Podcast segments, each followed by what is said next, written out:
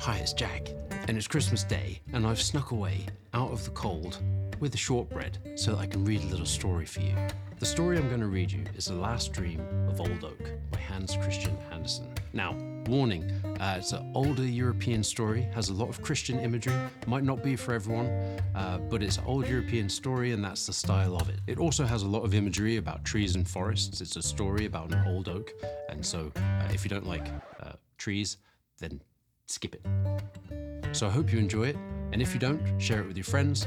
Get yourself a shortbread, tuck yourself in, get yourself nice and cozy, and let me read you a Christmas story.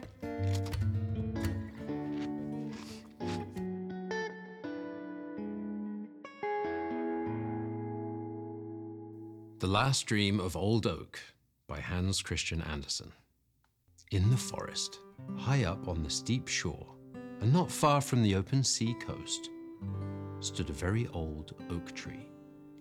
It was just 365 years old, but that long time was to the tree as the same number of days might be to us. We wake by day and sleep by night, and then we have our dreams. It is different with the tree. It is obliged to keep awake through three seasons of the year and does not get any sleep till winter comes. Winter is its time for rest. It's night after the long day of spring, summer, and autumn. On many a warm summer, the ephemera, the flies that exist for only a day, had fluttered about the old oak, enjoyed life and felt happy, and if for a moment one of the tiny creatures rested on one of his large fresh leaves, the tree would always say, Poor little creature, your whole life consists of only a single day. How very short. It must be quite melancholy. Melancholy? What do you mean? The little creature would always reply. Everything around me is wonderfully warm and bright and beautiful, and that makes me joyous. But only for one day, and then it is all over. Over? repeated the fly. What is the meaning of all over?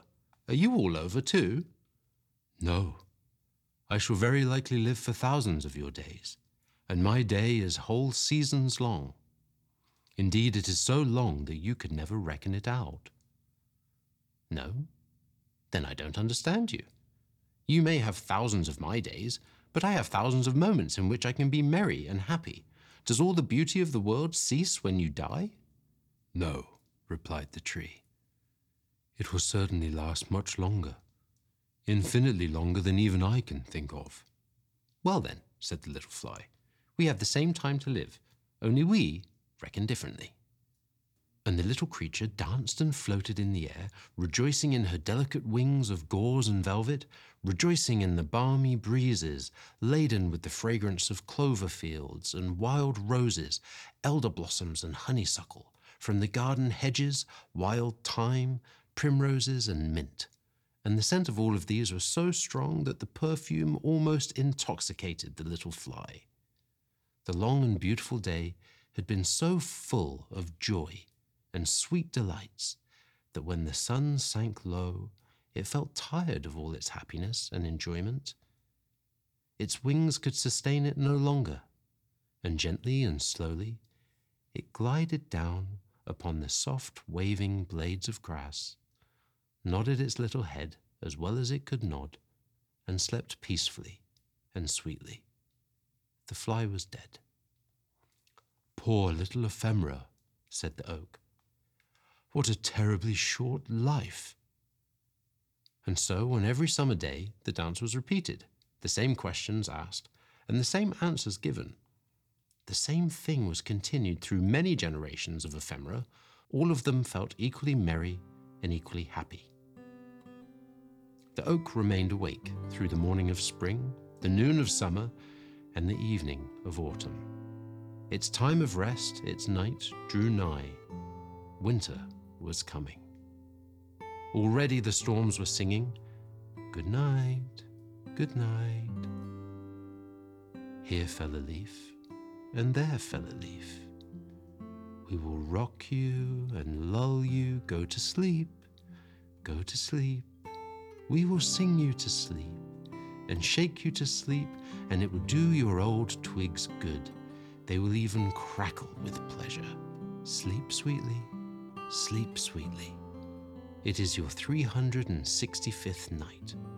Correctly speaking, you are but a youngster in the world. Sleep sweetly.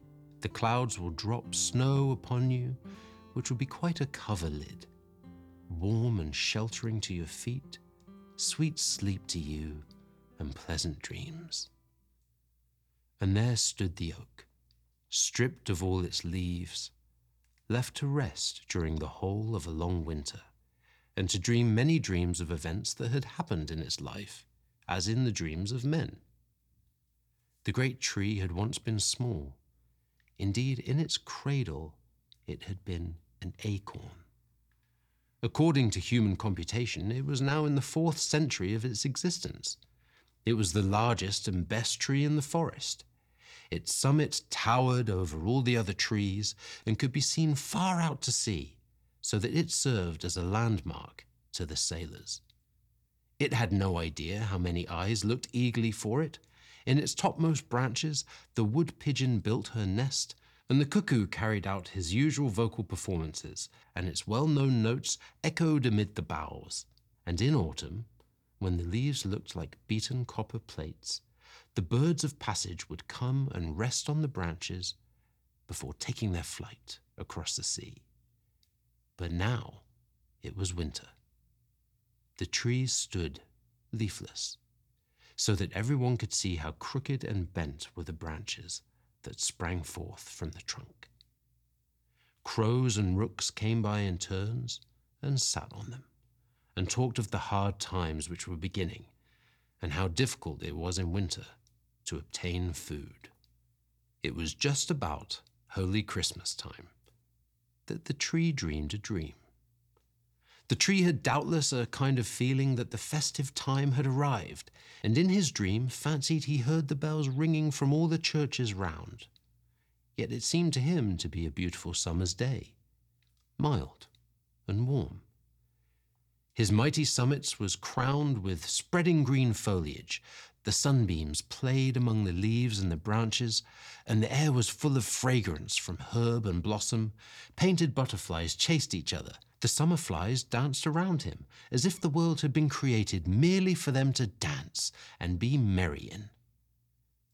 All that happened to the tree during every year of his life seemed to pass before him, as in a festive procession. He saw the knights of olden times, and noble ladies ride by through the wood on their gallant steeds, with plumes waving in their hats, and falcons on their wrist. The hunting horn sounded, and the dogs barked. He saw hostile warriors, in coloured dresses and glittering armour, with spear and halberd, pitching their tents, and anon striking them. The watchfires again blazed, and men sang and slept under the hospitable shelter of the tree he saw lovers meet in quiet happiness near him in the moonshine, and carve the initials of their names in the greyish green bark on his trunk. Once, but long years had intervened since then, guitars and Aeolian harps had been hung on his boughs by merry travellers. Now they seemed to hang there again, and he could hear their marvellous tones.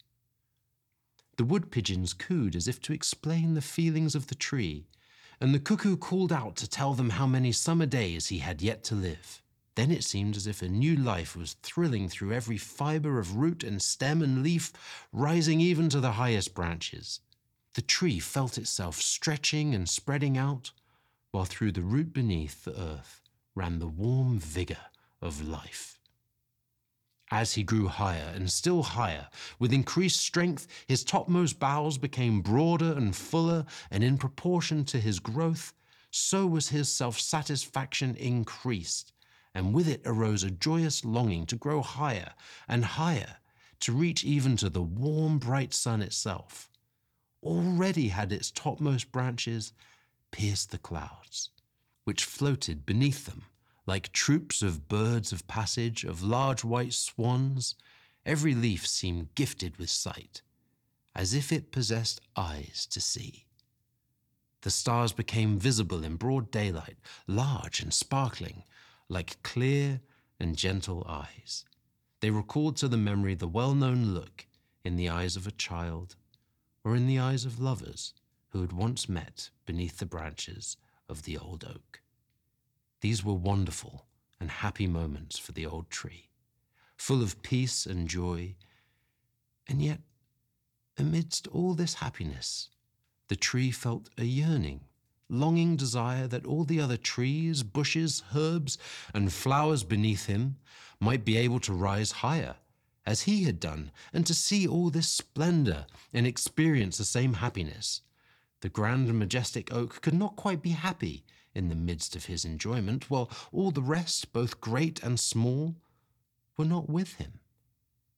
And this feeling of yearning trembled through every branch, through every leaf, as warmly and fervently as if they had been the fibers of a human heart. The summit of the tree waved to and fro, and bent downwards as if in his silent longing he sought for something. Then there came to him the fragrance of thyme, followed by the more powerful scent of honeysuckle and violets, and he fancied he heard the note of a cuckoo. At length his longing was satisfied. Up through the clouds came the green summits of the forest trees, and beneath him the oak saw them rising and growing higher and higher. Bush and herb shot upwards, and some even tore themselves up by the roots to rise more quickly. The birch tree was the quickest of all. Like a lightning flash, the slender stem shot upwards in a zigzag line, the branches spreading about it like green gauze and banners.